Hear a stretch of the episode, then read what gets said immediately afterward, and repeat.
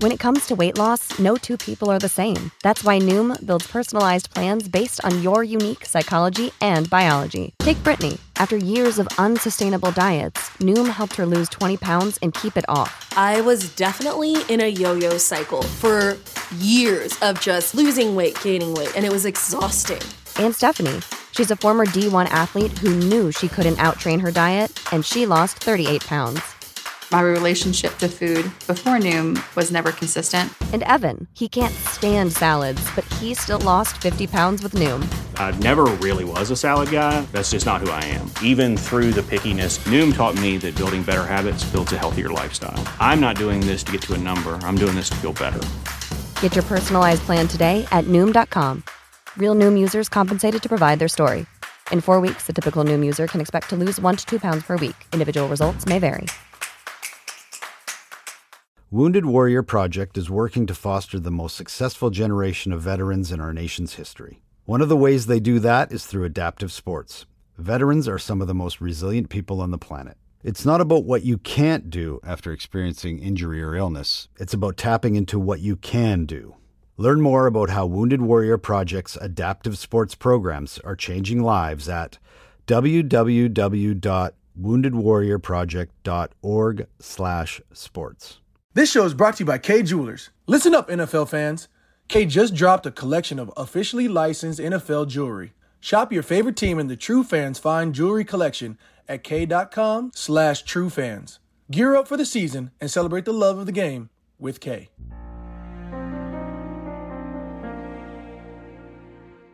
It's. Is the Buffalo Nerd Sports Podcast, where we talk history of the game, numbers, and stats. And each week we highlight a charity that's doing good. If you haven't subscribed yet, then you should, because I'm this, this, this, this the, the real deal. And you know I gotta shout out the Buffalo Bills. Turn it up to the max, sit back and relax. This the Buffalo Nerd Sports Podcast. Let go.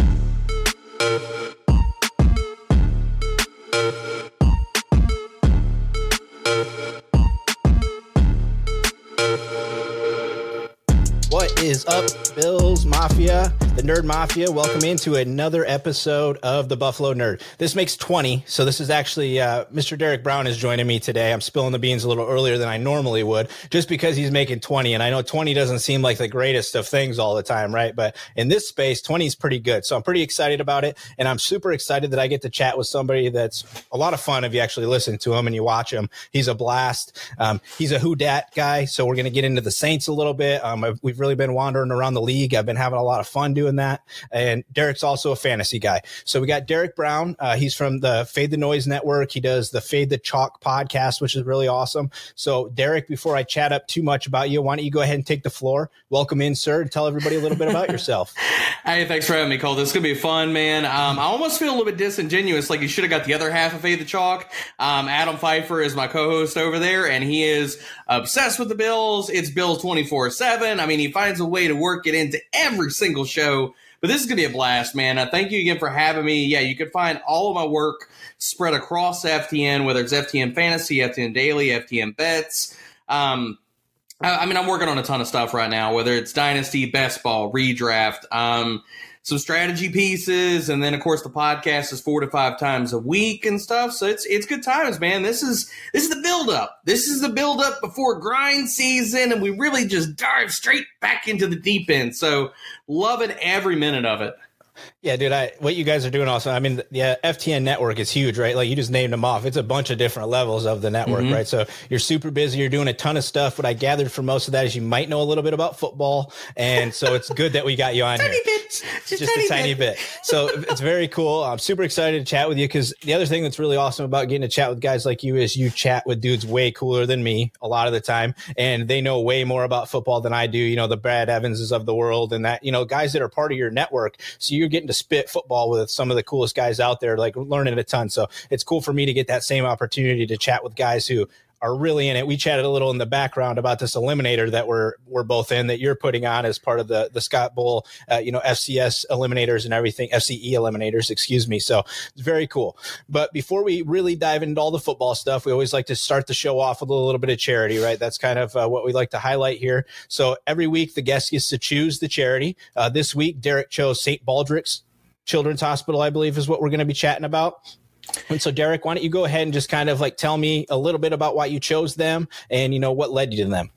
Yeah, so St. Baldrick's is uh, a foundation. It's basically the premise of it is that it was it, it's a foundation that gives money to different institutions, whether it's hospitals. Um, they actually they they they sponsor grants, all kinds of stuff, and the the goal of all of this is to further pediatric cancer research and stuff. So for everybody that's that's heard me talk about football, has heard my insanity and my rants and raves and all types of things like that. What you might not know about me is that before I got into doing fantasy and football and all those kinds of things full time, um, I, I, was actually a pediatric cancer nurse. So I worked for St. Jude for 12 plus years, did that, and I actually hosted one of these events. So if you go to stbaldricks.org right now, you can sign up and you can host your own event in your own town. And basically, the idea of it is they will send you everything. Everything, everything, everything like banners, cups, shirts, all kinds of different stuff for you to sell at said event. And the idea is to raise money by shaving your head for cancer research. So we put on one of these things um, when I lived in Louisiana. This was probably about, um, let's say about seven, eight years ago. And we raised over $10,000 putting on this event at a local restaurant. And we had tons and tons of people. I think we had over 100 people show up. And basically, it's almost kind of like um, a relay for life kind of thing. Like basically, you, so they have an entire website network. You sign up and stuff like that. People can go on there and they can, donate to your cause for you to shave your head. So basically, you're not only raising money by the hosting the event, which they send you everything you need. You you also have individuals that are going to be doing this and shaving their heads at the event, and they are also entail raising money as well, dude. It's absolutely amazing. I actually worked when I was working as a nurse, worked for different institutions, ran different programs. Um, I was in uh, a research position as well for a short time that actually had one of the grants from St. Baldrick's to fund my actual position. So I've been on both sides of the coin. I've hosted and I've been a part of it. Um, I've worked in the trenches and stuff like that. So it's something very near and dear to my heart. I would encourage everybody um, to go and just check it out, donate. Um, host an event. I mean, like they had one of these when I, so I lived in Louisiana before I moved over to Texas and stuff in New Orleans for, I want to say it was like 10, 15 years running, and it's still running yearly right now. One of the Irish pubs down there, they host an event every single year and raise a ton of money. So it's it's a wonderful foundation, wonderful cause. I can't say enough good things about them. Yeah, I mean that's super exciting.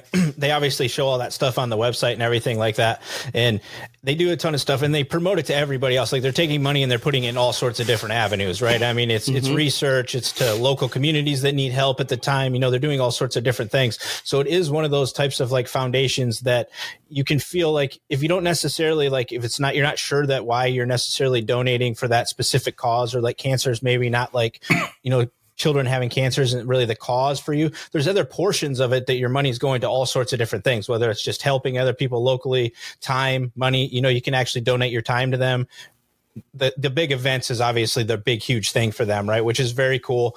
Obviously, football fans and fantasy guys are all about camaraderie and things like that. So I think if you reached out to a bunch of your buddies, you'd find a bunch of people in your local community that would be all about shaving off some hair to raise some money, right? I mean, it's well. I'm going to take this a step further too. Yeah. My my DMs are open on Twitter. If anybody listens to this podcast and you decide you want to take part in this, you want to donate, you want to host your own event, you have any questions, reach out to me that, that I, I, want to sit here and try to further this as much as I possibly can. And if that's what it takes to get somebody in the door to do something like this, to even donate five dollars, to even host an own event, it's fine. Hit me up. I will walk you through every single thing that I did.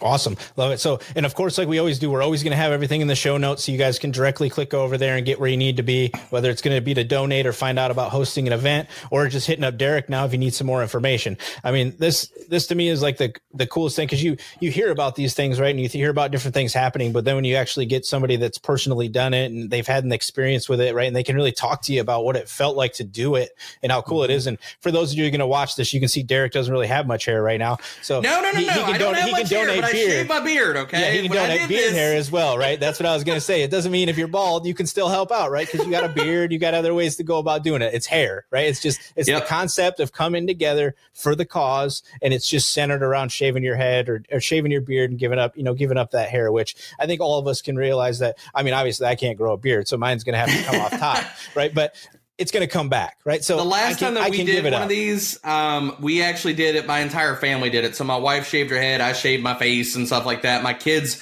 actually shaved their heads too and stuff like that. And this was no coercion. Like they they wanted to, you know, like they actually. I think one of my my, my son actually had a classmate who was going through cancer treatment at the time, and he was like, "No, I, I want to do this."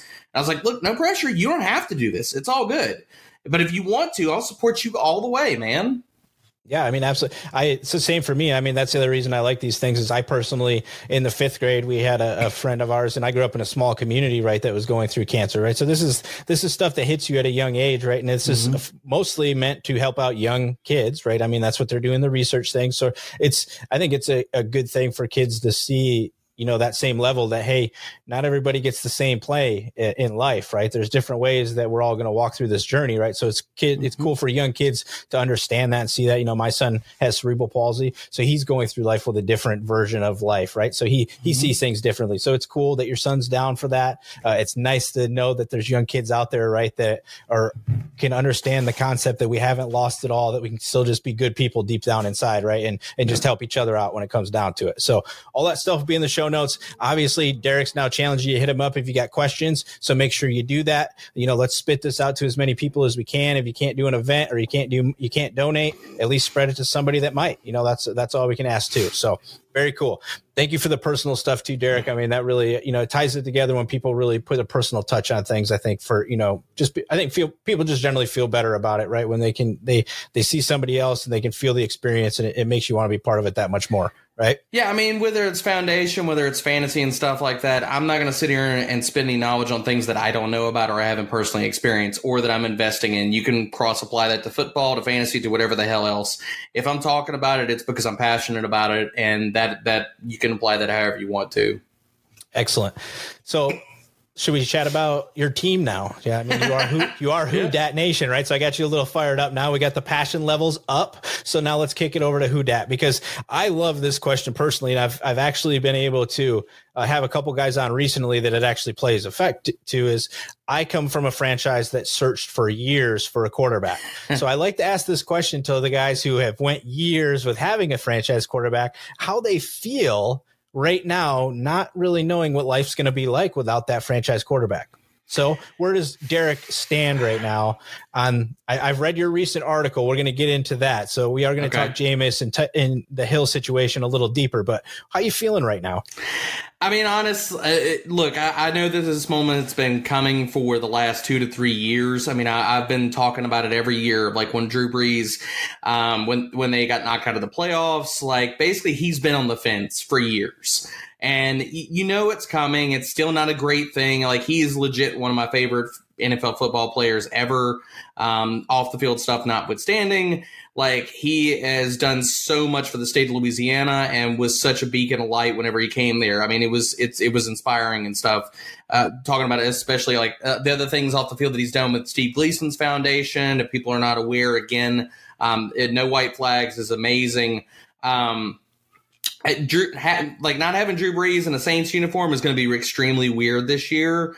Um, but again, like it's kind of one of the, it's been the slow letdown because been seeing it coming for the last two to three seasons, and honestly, it was so sad to kind of watch the end of his career, watch the playoffs right there, like because he was a shell of himself, and it basically like the, they were so limited in what they could do in the offense, how they were going to play in the playoffs. I mean, you could just tell everything was totally limited because the guy was basically he, he wasn't really healthy enough to play, but he was out there gutting it through. So I prepared myself. Um, I've shed a few tears. I've gone through all of that agony, and uh, I'm still here. I'm on the other side of it, man. And, and in Sean Payton, I trust. So Right. So that that's kind of what I was figuring too. Is I feel like as as a Saints fan and and now as a Bills fan who's getting kind of to get that same experience with Sean McDermott, it, it feels like you can put trust in the coach. Uh, I, I mean, I know the the two names that are are your quarterbacks now are like they're they're opposite spectrums really because mm-hmm. one is perceived as a quarterback the other one is a gadget guy right i mean if you if you ask most people right that's yeah. what that's what they've chosen to call these two guys right so it feels very very weird to be like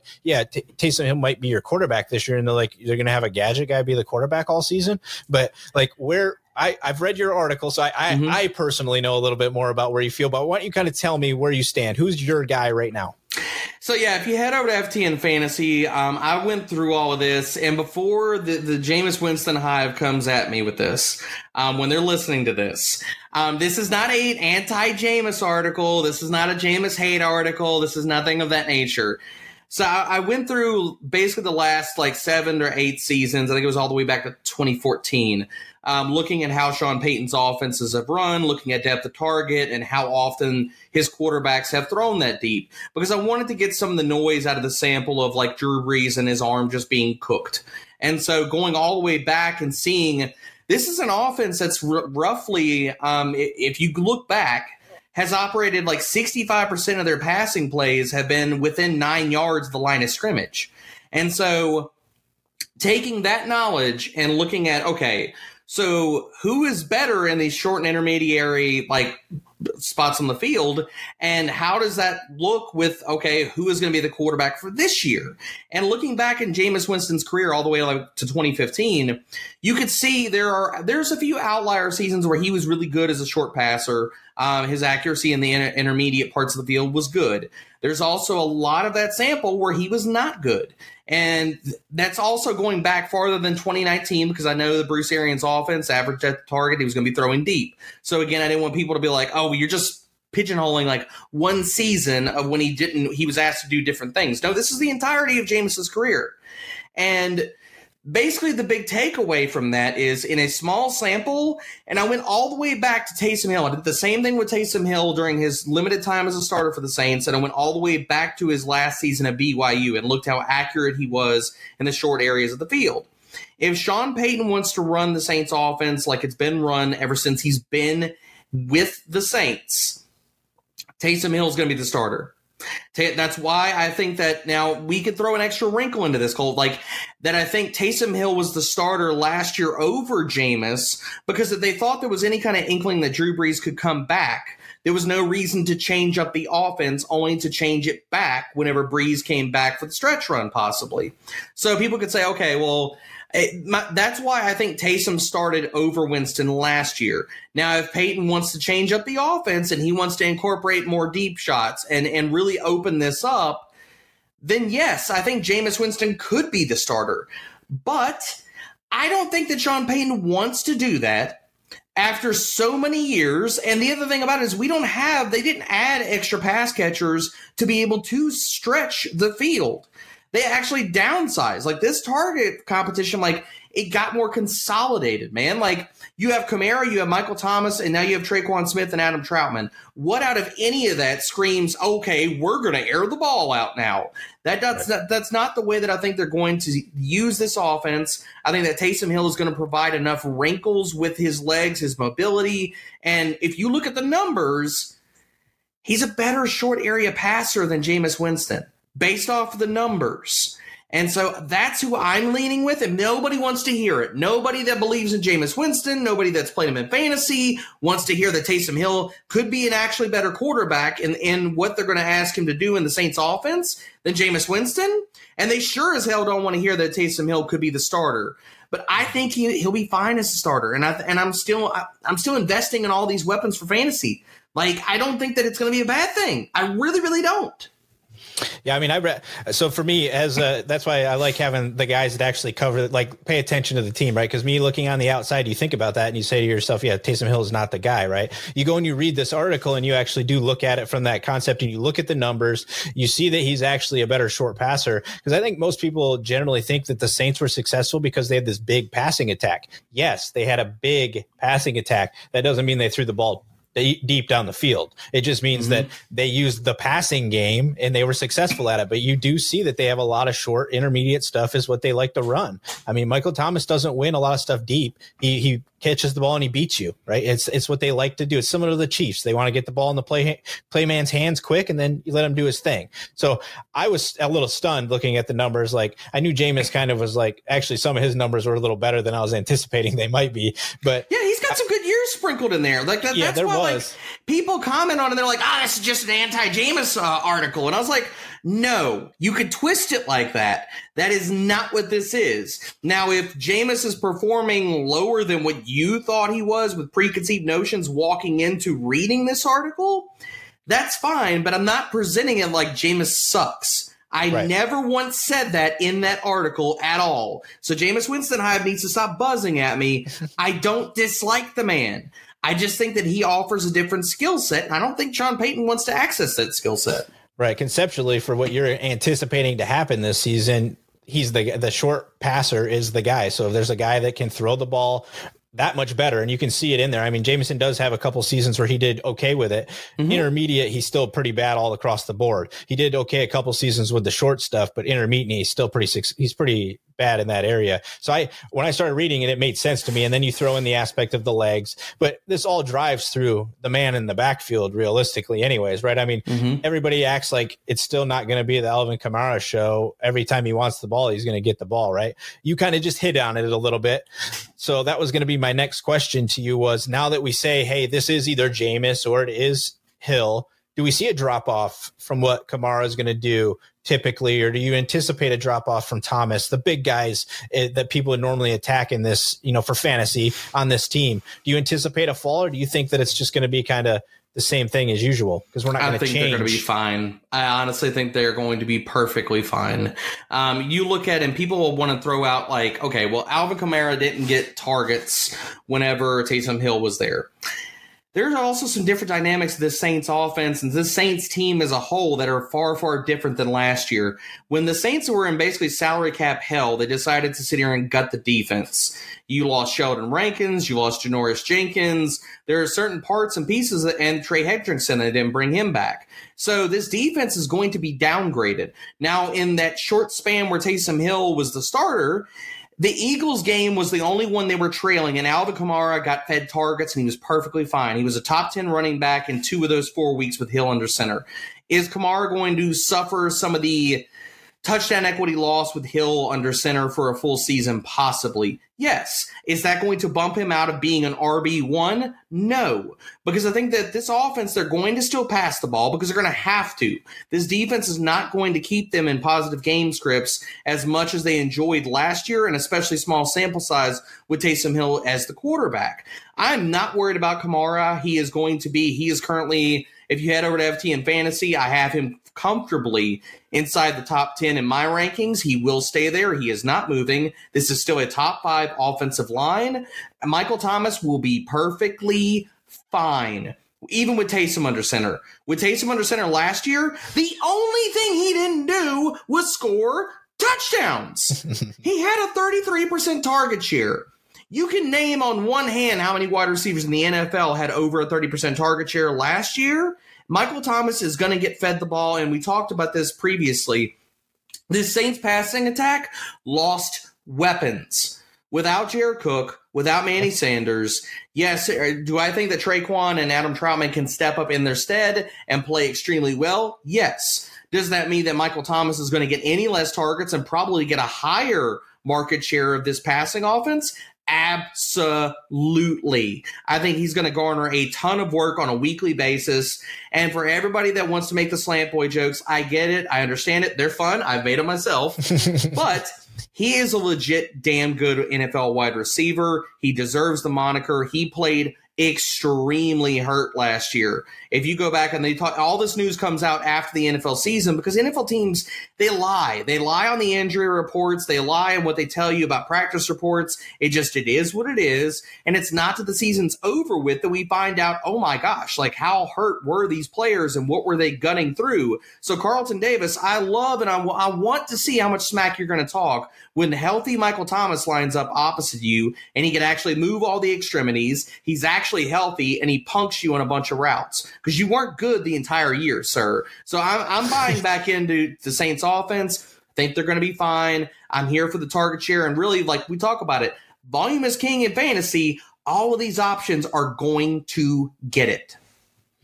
Yeah, I mean, so for me, I, I the only reservations I have a little bit are is if with if you do have Hill in there is that you I'm I'm anticipating this is right, so that defenses are going to try to stack the box more. So I, I maybe the rushing yards would come out might trend down a little bit. But I feel like if that's the case, then the way you just open them back up is you just involve him more in the passing game, which should should in turn you know make up the difference for him. And people calling Michael Thomas the slant boy, like if that's what it is, then stop him because you still aren't stopping him, right? Like you no, can't. They couldn't. If that's all he's doing, then just stop him. Explain to me why you can't stop him then, right? Because if he's the slant boy, then you know what he's doing. He's, yep. he's running a slant, so stop him. So either way, the dude's proving right that he's a stud. I it, whether they know that's what he's going to do or not, when he was mm-hmm. chasing the record, you knew they were going to throw the ball to him every friggin' play to get the record and you still didn't stop him. So I mean, he's good. He's good, right? So I have him in some dynasty stuff. I'm not. I'm not giving up on him. Last Ooh, year was brutal, right? No. Last year was brutal. I mean, all the injury stuff was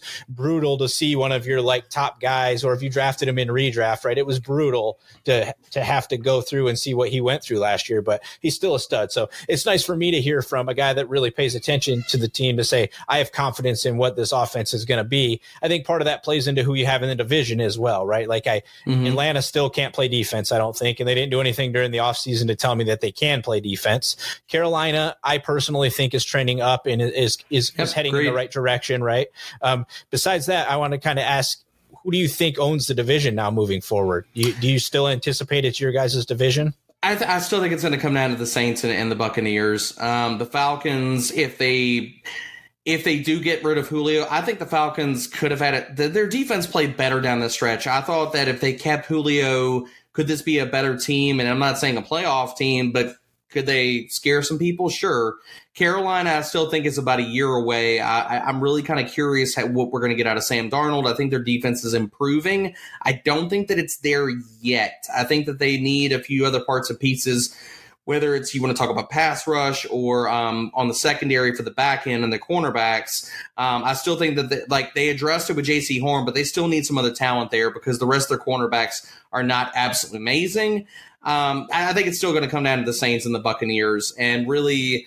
Um, look, Tampa's in full run it back mode right now, right. and that can be a blessing or it can be a curse. You see these teams, and outside of what the freaking Patriots, there's a reason these teams don't make it back to the big dance. So whether it's like injuries, inconsistencies, or your 40 something year old quarterback eventually falls off the cliff and the avocados don't keep him youthful into this season, it's possible. So I still think the division runs through either Tampa or New Orleans. Um, I think New Orleans is going to be able to still score points in bunches. I, I think it really comes down to are the Saints able to pull a rabbit out of their hat with the defense? Are they able to get a good enough defense on the field to win close games? Because if that doesn't happen, then Tampa's going to take the division pretty easily.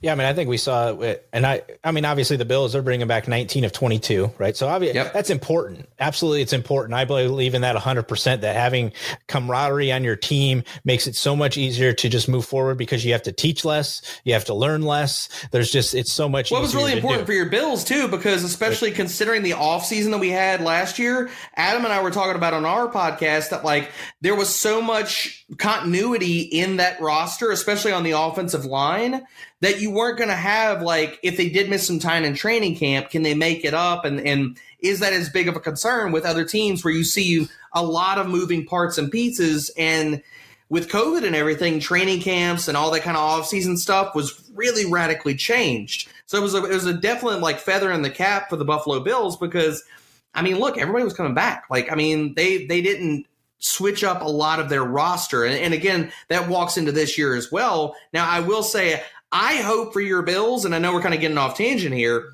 I hope that salary cap is not to freaking bring Zach Ertz in because that dude is washed as hell. I hope for your sake it's to address a cornerback position. That's kind of where I lean because I, am not a I'm not a massive Levi Wallace fan. Um, yep.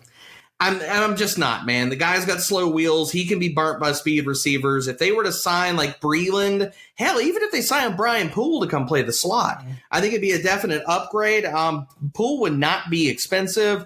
Breeland might take a little bit more coin, but I, my biggest fear I hope it's not to bring in Zach Ertz.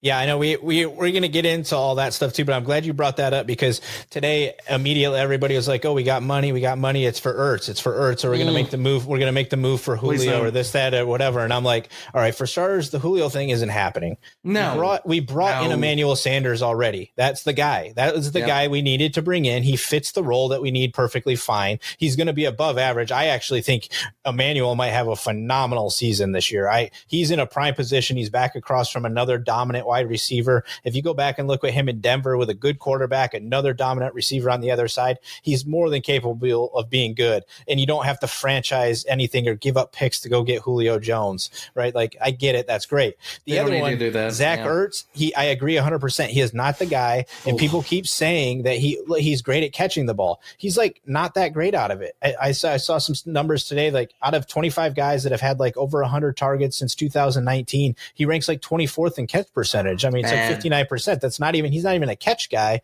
and then you want 8 mm-hmm. million dollars? Yeah, like I I just can't see us doing that. I believe in Dawson Knox just hanging around for another season. I I actually am a big fan of Hollister. I think he's going to have a sneaky good role for us in the red Yeah. zone. He might we were throwing the ball to Lee Smith in the red zone. Lee Smith. I mean, you can't tell me if I can line up Hollister as my blocking tight end and sneak him out that you're not going to hit that big body all day, especially when Josh Allen played college ball with him.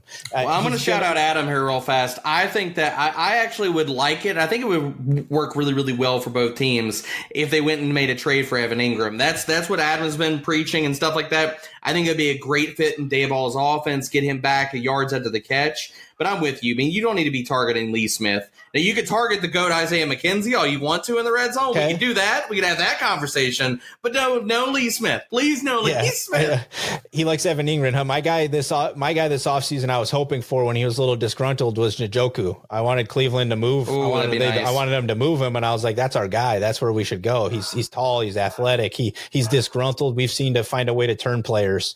You know, typically like that under this new regime. So pretty cool. But so, anyways, your Saints are going to be good. I agree with you. I think that Tampa Bay is still going to be probably the team. I mean, I, they, didn't do enough that they're not going to be in the picture, as well as especially with more games now and then ex- expanding the playoffs. I still think the Saints are going to be in the mix for a minimum a wild card and going to be playing probably playoff football again. Because I, I don't know how do you feel about this. I still think the AFC is considerably better than the NFC from top to bottom right now. Where do you? Stand? Oh yeah, I don't disagree with that at all. I think that the AFC is, I mean, really, you've got a lot of really, really good teams in the Yeah. AFC. Um, I, I- I mean, whether you want to talk, I mean, obviously you got the heavy hitters, you got Baltimore, you got Kansas City, you got Buffalo, and stuff like that. Dude, Cleveland could be like a 14 win team this year. I won't be surprised if they're in the freaking Super Bowl. Like, there's a lot of really, really good AFC teams, and we're not even getting into like, okay, could the Chargers surprise people this year, um, and, or or the Patriots make a comeback into Right. relevancy? Like, there are so many good AFC teams. Like, you could literally see like a wild card team be like an 11 win freaking team, like that. That's Right. possible, man. Whereas the NFC, you're like, okay, um, who's just the not as terrible as everybody else in the NFC East? Um, if Aaron Rodgers goes to the AFC, oh my lord! Like then you got Denver getting becoming possibly a powerhouse. That's that's kind of Right. where I would think he would go if he does move on. But then it's like, what what's coming out of the NFC North? Like, okay, do the Bears take the North? And then we talked about the South. Yeah, I mean, I think the AFC is a, is a juggernaut, man. Like, there's like four to five teams. You can make a a reasonable argument that they're Super Bowl contenders. In the NFC, um, who's your king? Yeah. like, Yeah. I, I- like unless you're like just okay, it's Tampa, it's Tampa. Like past that, like who's your king? Who who who is the team that you're just like, oh yeah, they could go up, they could beat all of these five or six AFC teams that I just rattled off, and they could beat them handedly. I don't know if there's anybody in the NFC unless you like you're hoping Dallas outscores them, maybe Washington or Tampa. Past that, no, I, th- I think the AFC is it's murderer's row, man. Yeah, I've I've been pitching for a little while now. It's going to be incredible, especially because if you would have told somebody this 20 years ago, they would have just laughed straight in your face. But there's a potential for like an AFC championship to be the battle of Lake Erie and Buffalo and Cleveland are battling it out to go to a Super Bowl, right? Like I don't think that's completely out of the realm of possibility no. nowadays in football. Like Cleveland is building a good football team down there. It will hinge on their quarterback and if they can learn how Ooh. to play a mm. little better defense. But I think they're in I the think mix. It's the defense. I think yeah, the, defense the is not very good, right? I think it still oh. hinges on their defense. Do you think they're turning it this year? Oh, I, yeah, yeah. I'm going to push back on that. I think their defense could be top five this year. I this year, their, def- uh, their, defense could be an elite unit. Like they added Clowney to the run defense. They have Garrett to rush the passer, and then you look at all the parts and pieces they added to the secondary. Denzel Ward has shown that he can be dominant in stretches. Greedy Williams if he comes back healthy. But then they they drafted Greg Newsome. They drafted JOK. They signed Troy Hill. They signed they have Grant Delpit coming back from injury. They signed Johnson on the back end.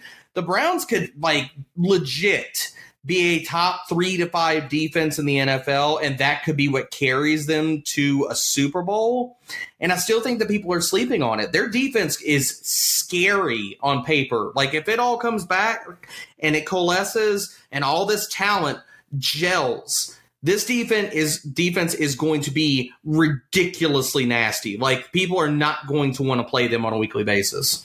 I mean that's that's all they've been missing to me is the cornerbacks. Like that's been their thing oh, yeah. because they got the pass rush, but when your cornerbacks can't even hold up for three seconds, your pass rush has a hard time getting there. When every team is just saying, "Hey, they can't get there within a couple seconds. Let's just do quick routes because they can't cover us either." So I I do think that they are. This could be the year that they turn it around for sure, and I'm definitely scared of the offense and what the off- offense can do. I mean, I think that they are just in a great running team. And then you've, depending on what happens with OBJ and whatever, I think they've got good tight ends. They run the ball really well. Their offensive line is really good. Uh, and I think good. they're just, they're a good football team. And then there's still the teams like the Colts might be in the mix again, messing things up. Miami's trying to trend, you know, up. I'm not sold on Tua. I don't know where you, where you stand on the Tuanator. Like okay. But it, to me, he's, he, he's still got some work to prove that he's really yep. ready for it, but he, they're putting a ton of pieces around him and they've set him up to have two first round picks for the next three seasons. So mm-hmm. they're doing good things down there too. So I, it's it's fun to chat though and have that. I like the AFC being competitive because it's it's fun to win, right? And it's cool to be the guy, but like I it was a little not as great for me winning the division when the Patriots weren't as good, right? Or Tom Brady wasn't there. Yeah. There's still part of me that just wants it to be like, yeah, you want to win. You want you want the AFC to be so tough so when you win, they're not saying, "Well, yeah, because you came from this crappy division, right?" or you know, whatever. So that's important to me. Well, iron sharpens iron. You know, right. I mean, basically whoever comes out of the AFC is going to be the Super Bowl favorite. Like that's that's what's going to happen. So, at least that's that's the way I look at it. So, whichever team makes it out of that scrum and like decides like I'm beating everybody back, whoever right. makes it through that is going to i mean they, they've got to be i mean come on unless like you're just going with like okay tampa's going to win the win it because it's tom brady i would say they'd probably be the betting favorite in the super bowl yeah so where do you want to go next? Because we got lined up. We're going to chat some fantasy stuff, or we can move over to the Bills. We segued to the Bills a little bit already. You want to wander there first? What sure. Do, do? Yeah, yeah, let's talk Bills. So, because because I want to I want to pick your brain a little bit on the Bills because everybody likes to chat Bills backfield because it's like I don't think anybody truly wants to touch it because everybody kind of feels like the RB one is Josh Allen, right? Yep. So it's so. What's your thought on the running backs for the Bills? If you if I told you right now, like it's going to come down to you have you're going to have to take one of them what what's going to be your choice and why would they be your choice? I like the face. For those that aren't you aren't watching, he's basically saying you shouldn't touch the backfield. Uh-uh. I don't, I don't, I don't, I don't want either one of these running backs. um, Oh, I mean, both of these running backs profile as volume grinder backs, and people don't believe that maybe Devin Singletary is that. He's not an explosive back. He's not going to break off 60 yard runs. Both of these guys have short area agility. Um, Zach Moss, more of the tackle breaking ability, although it's kind of to his detriment. That's why he can't ever stay on an, on the field and be healthy. This goes all the way back to college. Um, I personally don't want either one of them. If I'm going to be pigeonholed into one of them, um, it'd be Devin Singletary because I think he's a better receiver out of the backfield. I think he, um, unlike Moss, can stay healthy for a full NFL season. I think he's a more dependable back, and especially in space, which. Um, going into the Bills, and I know we're, we're probably going to talk some wide receivers and stuff like that. I think they're going to open this offense up even more this year. And I think that's why they brought Emmanuel Sanders into town and what they're going to be able to do as far as formations.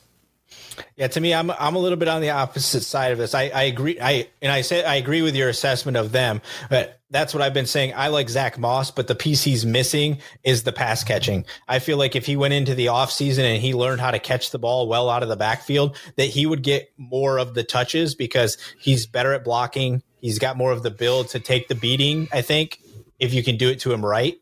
Um, but he doesn't catch the ball well out of the backfield, and neither one of them are speed. That's what we've been No, they're missing in the run game, right? Neither one of them are speed. I think Matt Breida was brought in to be like the speed guy, like to try to stretch it, you know, if it doesn't work out. But it, it seems to be that that's the the common theme right now amongst everybody that I chat with. Those are like, I just don't want anybody in the Bills' backfield.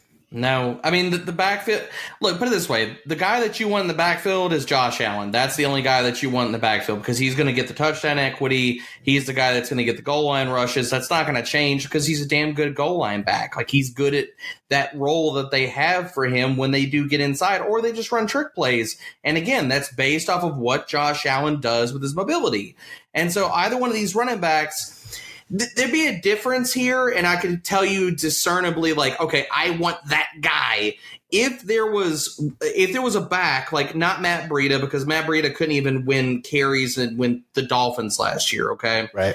but with both of these these running backs and the archetype that they they fit in, you're looking at volume backs. And if these are guys are volume backs, then they need to get volume to be good for us in fantasy. They're not guys that are going to break off long runs. They're not guys that are going to garner like have these explosive plays. And if they're not doing that and they're not getting volume and they have no red zone roles, then what are they going to do? And people like, and I've heard of people talking up Zach Moss out in the in, Twitter space and fantasy, and and there there's a lot of truthers out there about him. It's not that I dislike him as a player; it's just his role in this offense. Him and Devin Singletary do whatever they need out of this backfield and and accomplish what they want, which is be functional, catch the ball, and basically give us an element of a semblance of a run game. Right. But I mean, if they're not going to sit here and do all these different things, then why do we want them in fantasy? And even if Devin Singletary goes away, we've seen what this show looks like. It's literally like an RB, low end RB two if if he scores a touchdown or he's a high end flex. Like we've seen what this backfield looks like with one running back. So people are like, well, if Devin Singletary goes away and Zach Moss gets all the work, then boy, it's wheels up, baby. And I'm like, what what are you looking at? What what show have you been watching? I don't know what channel that you're watching, but where I look, I'm watching HD and I don't see that. Are you watching cable and you're just staring at the the, the fuzziness? I don't get it because I don't see that. Like even if it is one running back. Yeah, it's it's funny because I'm, I'm glad you brought this up a little bit ago that you you anticipate they're going to open it up, right? Because everybody all off season has just been clamoring about how they have to learn how to run, they have to get better at the run, they have to do better. No, it's like they don't. why? No. Yeah, why do we have to? I mean, when we came out and just threw the ball 50, 100 times on Seattle, it completely threw them off. They had no way to stop us whatsoever, right? They couldn't, they were like, wait, what's going on? Why are they doing this?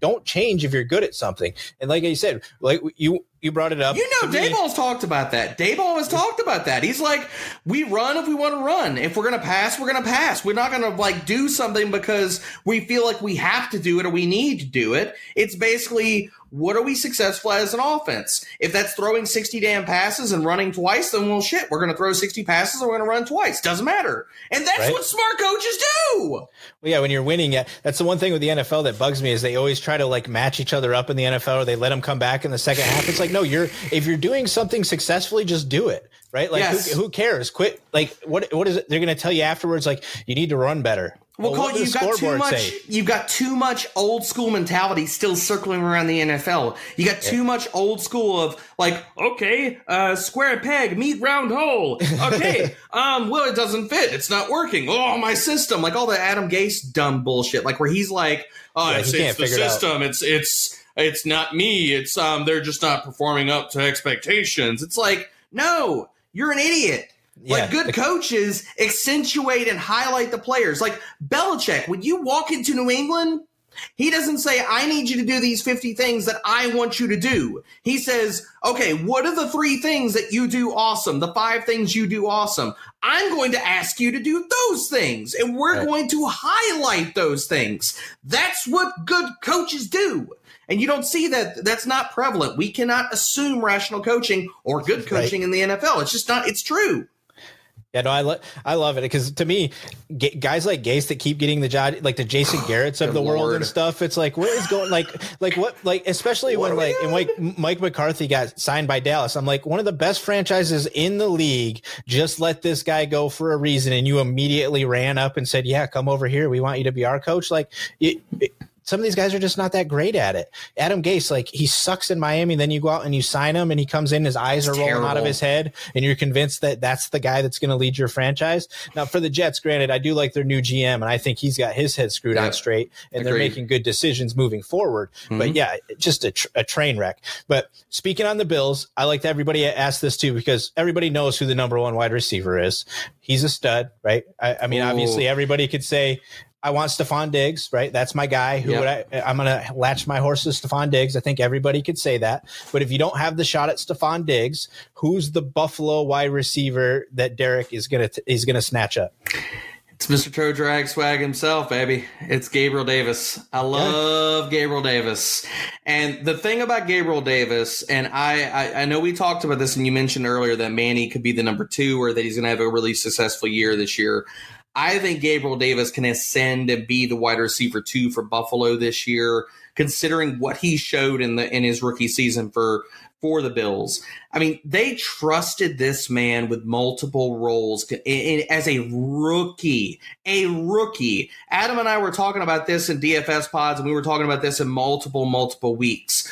The multitude of roles that Gabriel Davis played in the Buffalo Bills offense. When John Brown was out, he played outside. When Cole Beasley was hurt, he played in the slot. He was actually their deep target, too. He out targeted Stefon Diggs as their deep ball specialist in this offense. Now you bring in Manny, and I think that Manny is going to allow them to do to a higher extent what they did last year. Buffalo was second in the NFL in four wide receiver sets behind only the Cardinals. And this year, I think they're going to run a ton, ton, ton, ton, ton of four wide receiver sets. Because now last year they weren't even able to do it. They were able second in the NFL, and then we're talking about, like I mentioned, Cole Beasley was hurt, and so was John Brown. So imagine, if you will, if they have a four wide receiver set of Stefon Diggs, Gabriel Davis, Cole Beasley, and Emmanuel Sanders, and how often they are going to run this. The easy completions, the looks that it's going to create for Josh Allen, and the running lanes it's going to create for these running backs that we've discussed right now.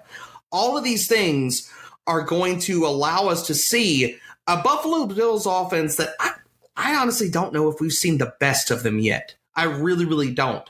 Because I think that if Daboll runs this offense where I think that he really, really wanted to last year, and Manny, and, and I don't think Manny's cooked. I think Manny's still a very serviceable wide receiver. Because if you go back and you look at metrics like him versus man coverage, even when he went to New Orleans, him versus press. He, you could still see on paper that he had his legs still underneath him, and nothing that he did last year proved to me otherwise. So I still think that he is plenty good enough at this spot of his career to be that guy, and for this Buffalo Bills offense to unlock another level. And I think Gabriel Davis could be the full time starter. I think he could be the wide receiver too. And if he na- makes another jump based off of the, the amount of trust that Buffalo showed in him as a rookie, wheels up, man. I think he could crush this year. Yeah, love Gabe Davis. I mean, the catches he made in the playoff game. I mean, he, he basically single handedly so like good. kind of won that game with those yep. grabs. I mean, he was making them nonstop too, which was just incredible. And like you've you've touched on Emmanuel, I think like last season, I feel like he's still going to be good just because you guys used him on like sixty percent of the snaps last year. He's way underused compared to what he mm-hmm. typically mm-hmm. is used to being out on the field doing. So I think that's going to help. What you just mentioned about the four wide receiver sets to me is the other reason we don't need Zach Ertz because. No when is the tight end going to be on the field? right? Like if you could just put those four guys out there, mm-hmm. wouldn't you rather do that than yeah. running Dawson Knox out there anyways? Like why yeah. wouldn't you rather have Gabriel Davis in there, or even if you move Sanders inside too, and you let Davis be outside, and you move you run Sanders. That's why I think Sanders and Beasley inside. The Ertz yeah, stuff I mean, is bad signal. I don't actually think any of that's going to happen. I feel like that's just been a recycled rumor that people just keep tossing out. They're like, oh, Zach Ertz to Buffalo. And I'm like, no, Zach Ertz is not going to Buffalo. Zach Ertz will not go to Buffalo. I, if we again, if we think that this coaching staff and this front office is smart, which I think we've seen enough things out of them in multiple years to understand that they get it. They really get it like they made a trade for Stefon Diggs to revitalize their offense. So we think that the, the front office that made the moves to get Cole Beasley, to bring in Manny Sanders, and to make a trade to get a wide receiver to revitalize their offense, they're smart enough to do all those things. But they're going to bring in a washed version of Zach Ertz. That that's what they're going to do. That's really what we think they're going to do based off of all the other intelligent moves they've made and showed us. No, I'm not buying it, man. I think it's just bad signal. Yeah, I immediately when I saw it and I was like seven million extra, I go, okay, that's cool. That's seven mil more that we're going to have to pay to Josh Allen because we're looking at paying him forty five yeah. million a year here soon, right? So every dollar counts at this point. I don't think we're necessarily going to spend it right away, anyways. We might just sit on it. And if we get closer to the season, somebody gets hurt, that's a big role. Agreed. You actually have to go out and spend some money to bring in a piece because you can't take that big of a hit. Then that's where you go. Uh, yeah. Whether that be the cornerback position or something like that, like you mentioned, I, I still feel that there might be some money there. They really do love Levi Wallace, though. Uh, I, I'm, I'm, not sold on it. And they're really high on Dane Jackson, who I'm, I'm willing to give a little more leg room to see if he could be the guy because yeah, it'd be awesome if you could get an undrafted type of guy that ends up being your QB two for the your CB two for the next you know few mm-hmm. seasons at low dollar amount. You know that's that's incredible, and that's how you build great franchises. So, but well, I, cornerbacks, I it's really great. about fit of scheme and stuff like that right. too. You see some players that are poor fits in certain schemes, and they keep getting trotted out there, and you see them go to different teams and schemes that fit them better, and they're like, oh wow, you know, like Buffalo plays a lot of zone, so can they get a like basically a cornerback or somebody that can rotate and can be a serviceable piece? And whether that's splitting snaps whether that's certain packages what they do with that. And yeah i, I absolutely agree with you. That, that's the other thing about this. Like everybody who talks about like okay well they just freed up $7 million in cap space $10 million in cap space. Oh my god who are they going to sign? It's like they don't have to sign anybody. Like right. they, it's this is not like you hand your kids allowance money and it's like, oh my God, I gotta go spend the five dollars. Like that's not the case. Like the team is like, okay, do we have a need we need to fill? Is there a player that's available that will fill that need for us? Okay, then fine. We'll go after said player. If not, we're not gonna like we we can sit on the money. That's fine. We don't we don't have to sit here and spend it immediately as soon as we get it. They can make trades later in the season. They can sit here and sign veterans off like off the street because there are still some good veterans that are out there that can fill a need. Whether you're talking about offensive line, defense, things like that, or specialty players. So no, I agree with you. Just because they get the salary cap doesn't mean they're like, okay, how fast can we pull out the checkbook? Like that's not going to be right. the case. Well, and to me, this was this was the contract on the roster that you were going to probably do this with anyways. Diggs mm-hmm. had the most favorable contract for you to move money, and in two years, when you're paying him seventeen million dollars a year to be a wide receiver, his production should still be there, right? Mm-hmm. So it's okay to move that money back, and you can feel good about it. You're paying him up front. You're showing him that you love him even more, and you're willing to move money back and pay him oh, more money when he gets too. older yeah, salary I mean, cap myth. You can work your way around it, right? So yeah. I think to me, it's all just steps showing that you're keeping your guys together. You're telling your franchise quarterback or soon to be franchise quarterback that you're keeping his guys around and you're just being smart about what you're doing. I mean, I, I don't think it's, it needs to be the big splash that everybody wants it to be, right? But, and, and, you've kind of already touched on some of this stuff. I, I, think overall, in general, you think the Bills are going to be competing for the division again with a oh, yeah. potential possibility to be a, a Super Bowl team again this year. Oh yeah, I mean, I they're just going to run it back. I think, and again, I think this offense can reach even greater heights this year, um, considering if they're able to get health and they're able to do some more things that I think Daboll in this offense they want to do with it and run more four wide receiver sets. I think we could see another level to this team. So I think really the ultimate ceiling for this team. I mean, yeah, they, they could easily be a 12 to 14 win team. You're talking about Super Bowl contender easily, easily, easily. Like, I'm not going to be surprised if they handily take the AFC East. I'm not going to be surprised if I'm sitting here, okay, let me see. How many Bills am I going to play in my Showdown DFS lineup for the Super Bowl? I will not be surprised by any of that. Yeah, it's it's definitely uh, as a New Orleans Saints fan, you're used to having this kind of excitement every year where you know you're going to be in the mix and you're going to have your chance. I mean, I, everybody that's in the Bills Mafia, it's like it's Super Bowl or bust, right? I I'm on board with that. Like I I, I want to win a Super Bowl, but to me, it's it's division or bust because as long as you win that division, you get a chance to play for the crown, right? You can't be necessarily the king unless you get in, right? So the easiest way in is just win your division. So I feel real well, good it's about just like that. fantasy too. You want to Right. sit here like my thing that if you really want your team to sit here and go far in the playoffs too, you want them to get the bye. Try to get the bye. One less win, one less Yep. team you got to take down to sit here and get to the big dance. That's and right. that's really what you want. It's like okay, we got to take the division, but we really, really want that first round bye. That's right. And especially now that the first round buy is only going to one team. Yep, Right. It's exactly. super important, right? You know, it's super important to get there now, especially.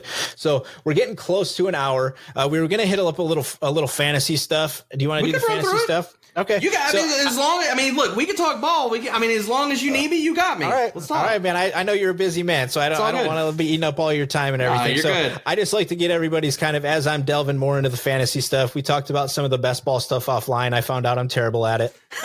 so I'm learning things, right? So I'm learning things as I go. So one of the things I wanted to get from you is just kind of like, what is your best ball strategy? Like, how did, for one, let me just say, for starters, it helps 100% if you know the scoring system and how many people you actually are going to be rostering and things of that nature. So I'll start there.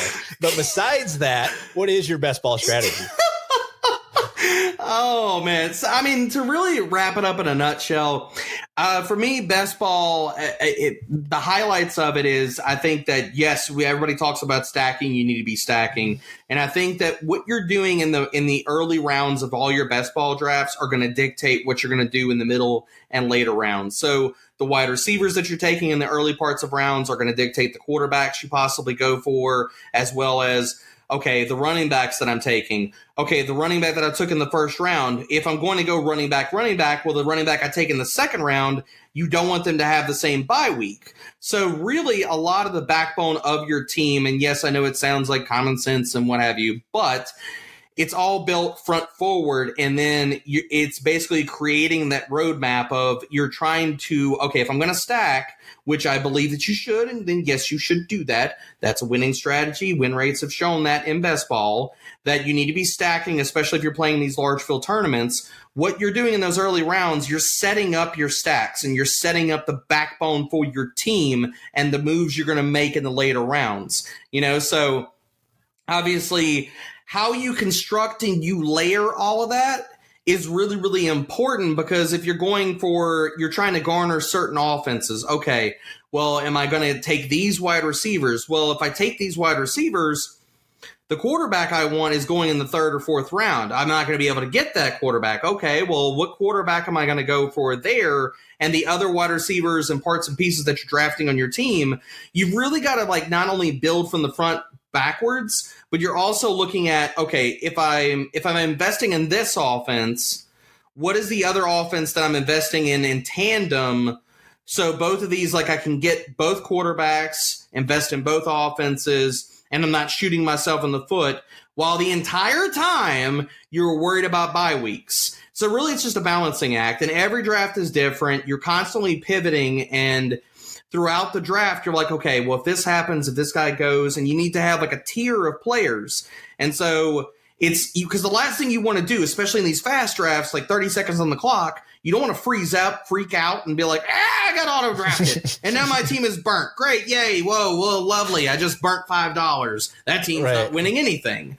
You don't want that to happen. So you want to use your queue and kind of like get yourself a, a shelf of players and say, okay, when the, when okay, I'm up at 15 picks. Okay, I'm going to scroll down. So in 15 picks, this is the range that I'm looking at for players. Okay, here's three different players. If one of them falls to me, okay, here's the quarterback late. So it's it's a constant chess piece match that you're playing with yourself the entire time you're drafting and no two drafts are the same. And a lot of it depends on where you're drafting in said draft. Like if you're drafting the front, the back. I know I've rolled through a lot of things. I got a lot of caffeine rolling in my system right now, but really, I love best ball. I still think it's a really good format that's still underutilized. There's still a lot of edge in it. And it's just fun, man. Like you can go through a lot of different drafts, get really invested into this, and there's a lot of different ways to attack the format. So I, I love best ball. I dove really, really deep into it last year. That was my first year um, as far as my ROI and how much I invested in best ball. And I'm even deeper into it this year. Like I've been doing best ball drafts since before the NFL draft. I've been grinding those since they went live, like way back in February. So um, there's a lot of equity that you can gain in doing that and getting into the market early because those ADPs, you will never see them again. If you, get, if you get into the rookies and you know who the rookies are before everybody else knows who the rookies are, then you're like, oh, I got that running back in the 12th round and everybody's now drafting him in the sixth. I'm out. I don't have to worry right. about that. Yeah, the, the the best ball thing is cool. I just started getting into them really this year, and I think when you laugh a little bit at the bye week thing, but and I think most people are like, well, everybody knows to do that, right? Well, the difference with best ball is there are folks out there that make that mistake in a draft where they go, crap, I just drafted two wide receivers with the same bye week. Oh, that's all right. I'll just hit the waiver wire. Well, there is no waiver wire. Yep. Right? The, this is you've drafted this team and it's over. Like this is what you're rolling with, mm-hmm. and this is your best eight players every week, right? You don't do any. So when a lot of people are like, "Wait, how many? How are you doing so many leagues?" It's like, well, you're not doing that many leagues. You did that many drafts, right? A best yep. ball is you sit down and you do the draft, you put in the time there, and then you're done. You just get to sit and wait and see if you happen to be that good at it, right? That you you were the one that did it right the first time. So best ball is super cool. It's exciting. I I learned as I didn't know how I was supposed to do it because I didn't pay attention to the scoring for starters. I immediately panicked when I saw quarterbacks getting drafted and it had this thought like, oh, there's only 32 quarterbacks and there's 16 teams. Everybody's going to want two quarterbacks, right? So I immediately struck ground into that way. And then I put this strategy together to then later find out that you don't even actually have to play a quarterback at all. So me going and chasing crap quarterbacks early on to try to fill this need was not the way to go. So learning from guys like Derek is what you should be doing. So if you're not following him and those types of things before you get into this stuff, at least read some things and 100% make sure you read the scoring rules and how many people you have to roster because it's a lot of fun besides that, especially if you do like the slow draft where you get to kind of like think about what you want to mm-hmm. do, right? You, you, you don't have to make a pick immediately. You get to kind of think about what you want to do. And it's, it's cool. You're like you're building something that's like a long term thing. I don't know. I enjoyed it as I've been getting into it. I love it. And the other thing about it is uh, like if you're really going to, even if you're just doing like three dollar drafts, five dollar drafts, what have you, and stuff like that. Say you're like, okay, I put a hundred dollars into my account. I'm gonna do like twenty five dollar drafts and poof, I'm out. And you know whatever happens, happens you really got to look at this like as and we talk about like there's a lot of fantasy like that's talked about it as like a stock market but you need to look at this as a portfolio. Because the fact of it is is if if you're going to draft the same exact players in every single best ball draft that you do why do 20 of them? What's the point of that? Don't do 20 do 3 do 1 because it doesn't matter. Because you're either going to win or you're going to lose everything. And you need to get exposure so you don't go into like 20 best ball drafts and say, okay, I'm at the 110, I'm at the 109, I'm at the 111. I'm going to draft the same guy, same guy every single time because I know he's going to smash. But if you're wrong, you hedge yourself out and you get exposure to different players and different stuff, and and you do play some of that ADP game. But my whole like, my my point here is that you need to sit here and get exposures to different players instead of locking yourself in and saying, okay, I like this guy. I'm going to draft him every single time. You can get a lot of exposure to him in best ball, but going 100% on any player, eh, eh, eh, don't do that. Don't do that at all. That's bad, bad, bad. Take it from the pro, right? Don't listen to me. Take it from take it from the guy that knows how to actually do this stuff. So obviously with best ball, you're drafting guys in a different location than you might do if you're saying like so let's redraft, right? Are you a big redraft guy? Oh yeah, do a lot of redraft leagues. Oh yeah, that's where I cut my teeth at. Um, when I first got into the industry, I was all redraft. I slowly uh, built myself out into dynasty, DFS, and best ball and things like that. But now I, I started trying and true. It was all PPR redraft when I first started in the industry. So let me ask you this: uh, just who's your number one overall? If you've got to take, you've got one one in a redraft right now. Who's who's Derek going to go for? Just half PPR type of league, just just a normal kind of format type of deal. Who's your guy? So first pick overall, um, Yeah. I mean, it, it's got to be running back for me, and it's either between one of two players. For me, it's either going to be CMC or it's going to be Dalvin. Um, I think you can actually craft a really, really good argument to have Dalvin Cook as the number one running back this year. Um, he's not currently my number one running back, but I'm getting closer. I'm getting closer to that. I think this Vikings defense is going to be much, much, much improved from last year. So I, it's one of those two players. Um, if I'm sitting somewhere inside the top five picks, it's probably going to be running back. You still are you a heavy? I've always kind of been heavy. Like I I, I feel like running back, running back has kind of always been my like tried and true that I've always had a hard time getting away from because I just believe that running backs get hurt all the time, and if you can't get the studs up top, that it's it's weird. I don't know. Is that am I way off on that? No, you're not way off on that. I mean, uh, for me, it, there's a lot of uh, different things to parse through that. Um, I, so where ADP values are and, and drafts right now currently. So like whether you wanted to say, okay, redraft season is right now. Like if we were going to be doing a redraft league and ADPs were what we're seeing right now, I would say that if you're drafting in the middle middle of a round, heck, even the later parts of a round, I would say that I would go running back, running back, because the wide receiver values in rounds three to five are fantastic. And the fall off for running backs is real. And if you're drafting at the beginning of the first round or so, it sticks you in a little bit of different tier. Like I, I would go running back there, but then by the time it comes back to you in the second round, the tier of players that are there depends on who's there. I like I can make uh, and and again it depends on the size of the league, like ten team versus twelve team. Um, there are a lot of good reasons in because in ten team leagues, it's all all star lineups. It's really all star lineups. It's it's does my set of studs outweigh your set of studs? And for me in 10 team leagues, my, my draft strategy is absolutely different. Like I want to try to get the elite of the elite at positions. So I might go, if I'm drafting in the top five or what have you, if I think a guy can finish in the top five running backs, I'm going to take the running back. Am I going to pay up for tight end? Yes. In 10 team leagues, I'm going to pay up for a top flight, top three tight end. So I will be drafting Travis Kelce. I will be drafting Darren Waller. Those are the two guys I would attack.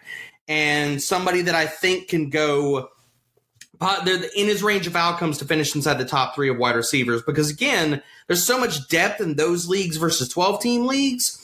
You can make trades throughout the year, and you really you want your All Star lineup to be better than every other All Star lineup. So how do you do that? You consolidate. You try to go for the elites of positions or guys that have it in the range of outcomes to be the elites instead of saying, well, in the best case scenario, he's a, he could be a running back twelve.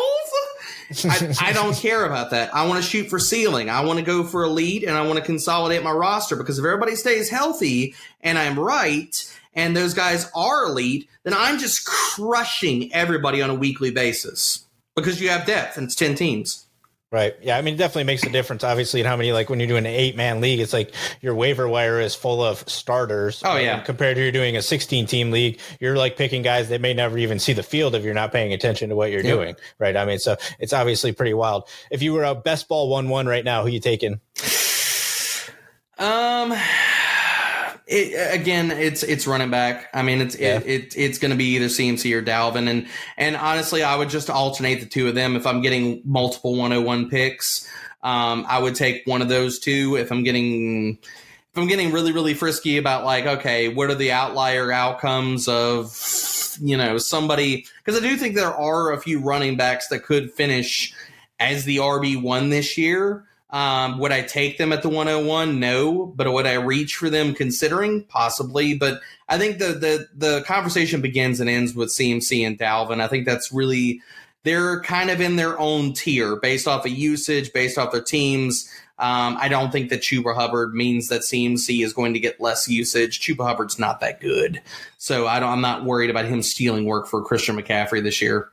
Yeah. Is JT one of those running backs that you think might be the guy? Love JT. Absolutely love him.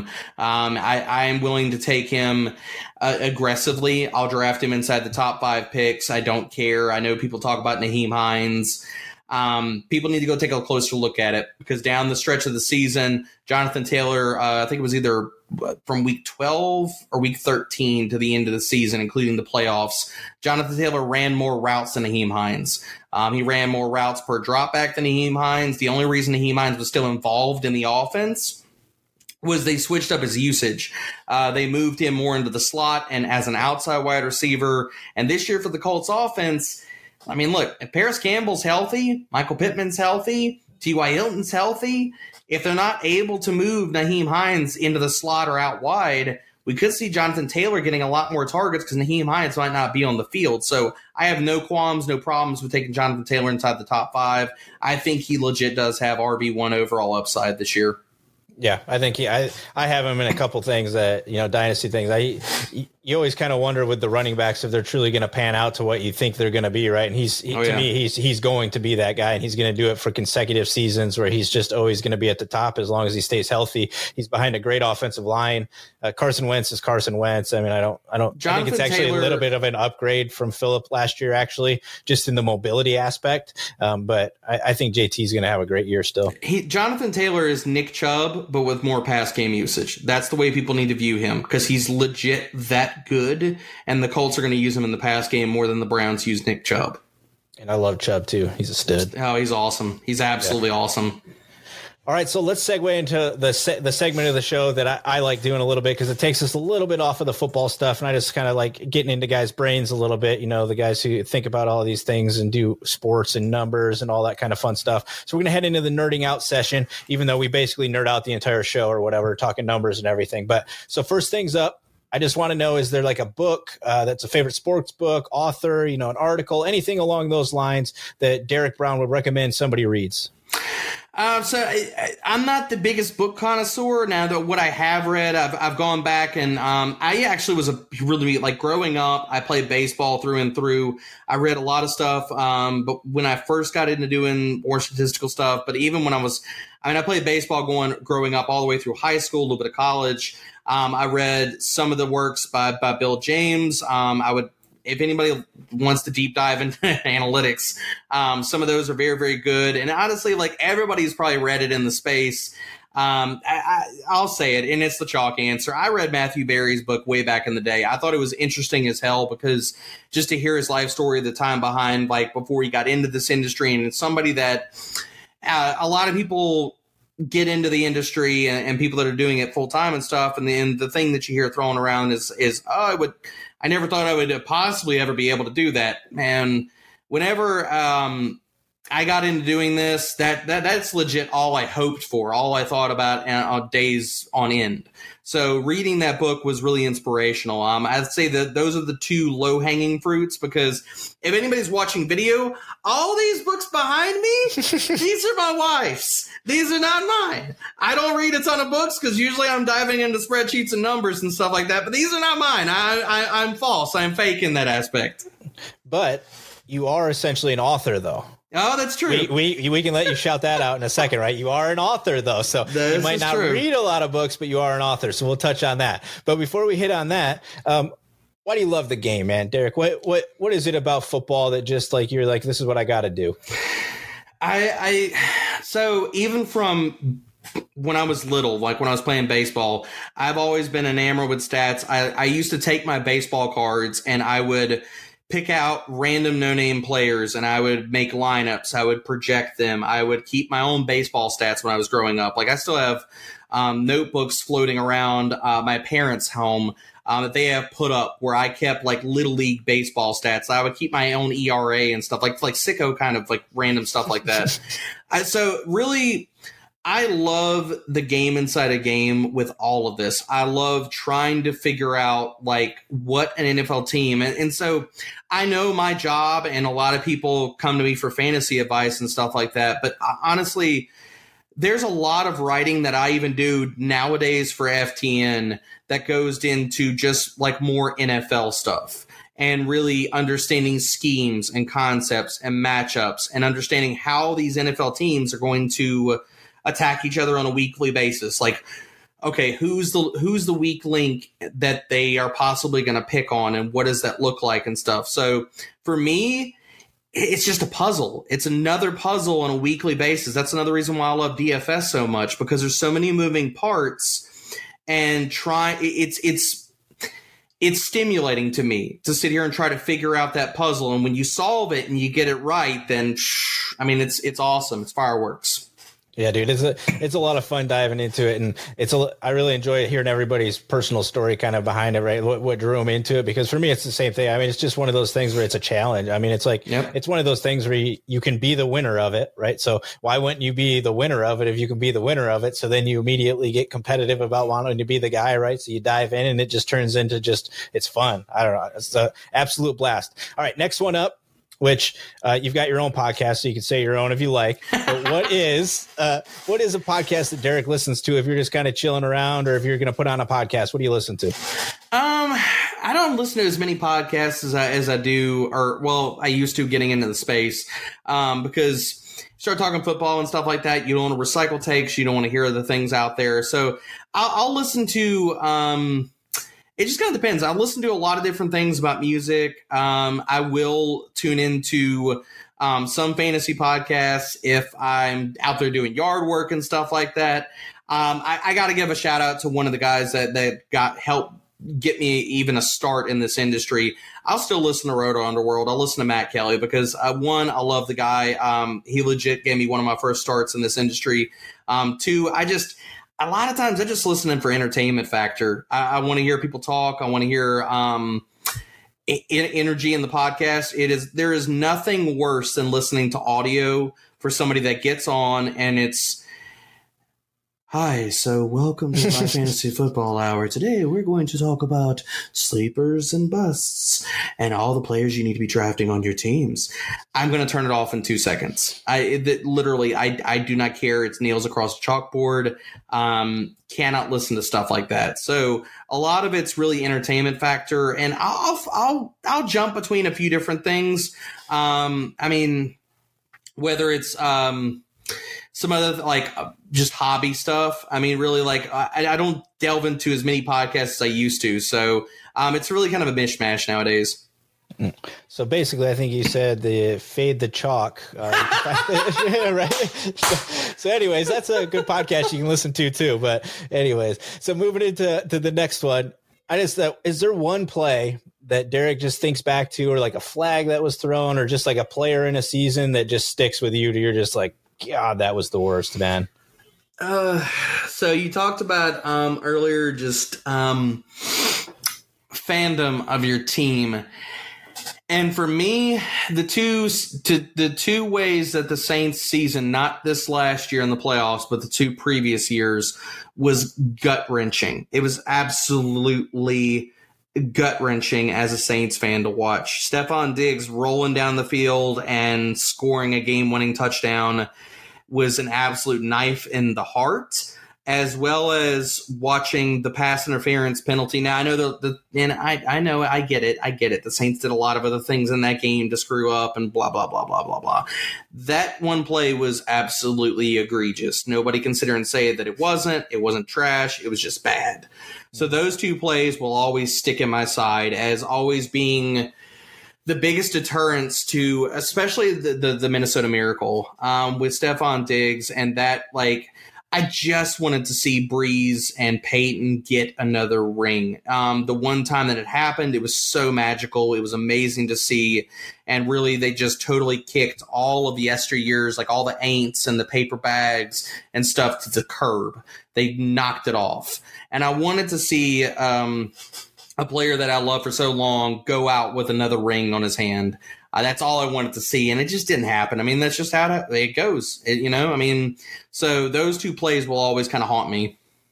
Yeah, I mean, those are big. Those are big plays too, especially because you're talking about those changed. What's considered a good franchise could be considered a great franchise if they had yep. two more Super Bowl rings attached to it, right? Like Sean Payton then is, I think, if they'd have gone on and won that, and then Drew Brees is walking off into the sunset with three Super Bowl rings, and then what are we talking about? You know what I mean? Like, is he on the outside looking in? And I know Brady's the goat, blah blah blah. Don't come at me, Patriot fans. but is he on the outside looking in, like at least standing in the parking lot? Of the greatest of all time conversation, considering counting stats. He has three rings, and I know that's that's three versus you know Brady's probably needs to grow another hand or something like that for all of his rings nowadays. But it, at least you know is the conversation different? Like where you're like, okay, Drew Brees is in the top five of best quarterbacks of all time. Whereas now he's got one ring. He'll he'll be like, you know, in that Peyton Manning tier right. of okay, he was amazing, he was awesome. He's in the top 15, he's in the top 20, but not the top 5. So I think it just right. it alters that type of conversation that you're having, you know.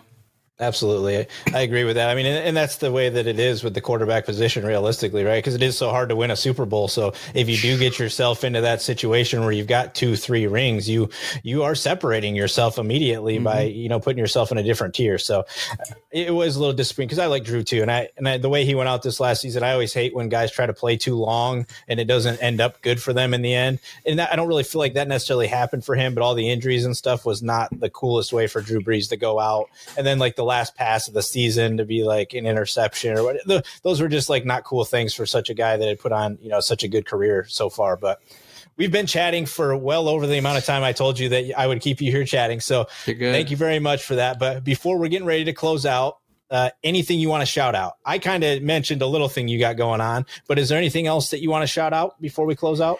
Uh, I mean, so before I, I, I, you know, discuss all the content, all the things, all the stuff, the Twitter handle, blah blah blah blah blah, all the things I'm supposed to talk about at this juncture of the show, I want to, I want to go all the way back. I want to harken back please hit me up if you want to sit here and do anything for St. Baldrick's. Please donate money to this cause. Please help children fighting this horrible, these terrible diseases. Please help be part of the cure for cancer and pediatrics. Um, if you take nothing else away, football talk, what have you, take nothing else away from this podcast, please consider this. Um, so now moving on. Um, yes, you can follow me all on Twitter at dbro underscore ffb, blah, blah, blah, blah, blah. But um, t- to be honest, like, yes, you can find all of my content spread across FTN. Fade the Chalk uh, with my co-host Adam Pfeifer, who is a ravenous Bills fan, uh, going four to five times per week. We got Mike Wright stopping by. We're going to do a mock draft this week. Got a bunch of other awesome guests lined up in the weeks to come. Um, and I've got tons of content coming through the site right now. Um, I mean, shoot, me and Brad have our booms, bust, breakouts, and bet series that we have going. We are going through all 32 teams, and I think we're 10 teams, no, nine, 10 10. Yeah, 10 drops tomorrow. Um, our way through, um, so you can go read all of those for free. Get yourself in the door. And if you like what you see, get signed up. I promise you, like, you go in the door and you're like, whoa, ee, ooh, eh, look at these prices. This is a ton of content and bang for your buck. We also have our Discord. Once you get signed up with FTN, you are in our Discord. You are literally asking all of these experts, everybody, you have my ear 24 7. And yes, 24 7, because on Saturday nights at 2 a.m., I am in the FTN DFS Discord. I am talking plays. I am talking start sits. I am talking all these different things. So whether it's Dynasty, whether it's betting, whether it's DFS, whether it's redraft, all of those things an FTN sub is awesome because we got you covered, man. I love it. And he didn't even mention anything about the author, and he, he is part of it. He is yes, part of it. The black book. Okay, okay, okay, okay. Okay, you got the black book yes, out. Yes, yes, uh, so Joe has. I loved, and I went on the Fantasy Pro show uh, no, two weeks ago. I love to give Joe all different types of hell Love all the work that I've been able to do for the Fantasy Black Book. It is awesome, awesome content. Fantastic team. Chris Meaney from FTN, along with my buddy Nate, Joe Pisapia. Uh, there is a Mike Florio from NFL Network. There is a glorious amount of people that contribute to this book on a yearly basis. My tiny little contribution is just tight ends and defense. So if you want to talk about tight ends and defense, then come read my parts or pieces. I love to give Joe all kinds of crap because he gives me these positions. But to be honest, I, am going to help you win fantasy leagues, man, because the tight end position is ugly and as nasty and as horrible as that everybody doesn't want to draft them it can provide you an edge, especially if you hit on a lot of the late round guys I discussed there, as well as defenses. Fantasy defenses might not be sexy, but they hit you for 20 points, they're winning you a week. That's right. And they're also killing you in the week that you didn't play them and they're yep. sitting there on your bench, right? so it's uh, it's one of those things. So obviously FTN's got a ton of stuff. I mean, you're hanging out with Brad Evans. These guys have been in the space for a long time, right? There's great knowledge over there. I've had Steph Smalls on. She's part of the team over there now too. You know, she's a firecracker. She'll love run your off. She's awesome. You know, so there's a great team over there. Uh, thanks so much for coming on, Derek. You know, mentioning St. Baldrick's, it, you know, it's a great cause, uh, 100% all this stuff's going to be in the show notes. Every way to connect with Derek, all that kind of stuff. You guys will be able to get all that kind of stuff uh, right there, one click away. You know, thanks again for listening in, everybody. Absolutely appreciate it. Wouldn't be a show if there wasn't anybody listening. Uh, everything I'm doing is over at the buffalonerd.com and love you guys. Make sure everybody's uh, being safe out there, mask up. You know, let's make sure we got an NFL season before uh, we can't. So, all right, guys, see ya.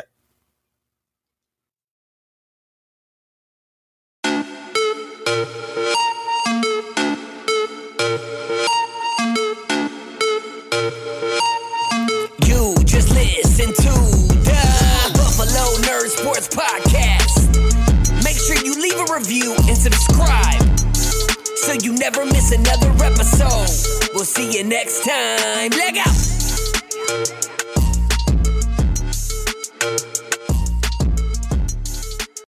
You know how to book flights and hotels. All you're missing is a tool to plan the travel experiences you'll have once you arrive. That's why you need Viator. Book guided tours, activities, excursions, and more in one place to make your trip truly unforgettable. Viator has over 300,000 travel experiences to choose from. Everything from simple tours to extreme adventures and all the niche, interesting stuff in between. So you can plan something that everyone you're traveling with will enjoy. Real traveler reviews give the inside scoop from people who've already been on the experiences you're considering. So you can plan with confidence. Free cancellation helps you plan for the unexpected, and 24 7 customer support means you can travel worry free. Download the Viator app now and use code Viator10 for 10% off your first booking in the app. Find travel experiences for you. Do more with Viator.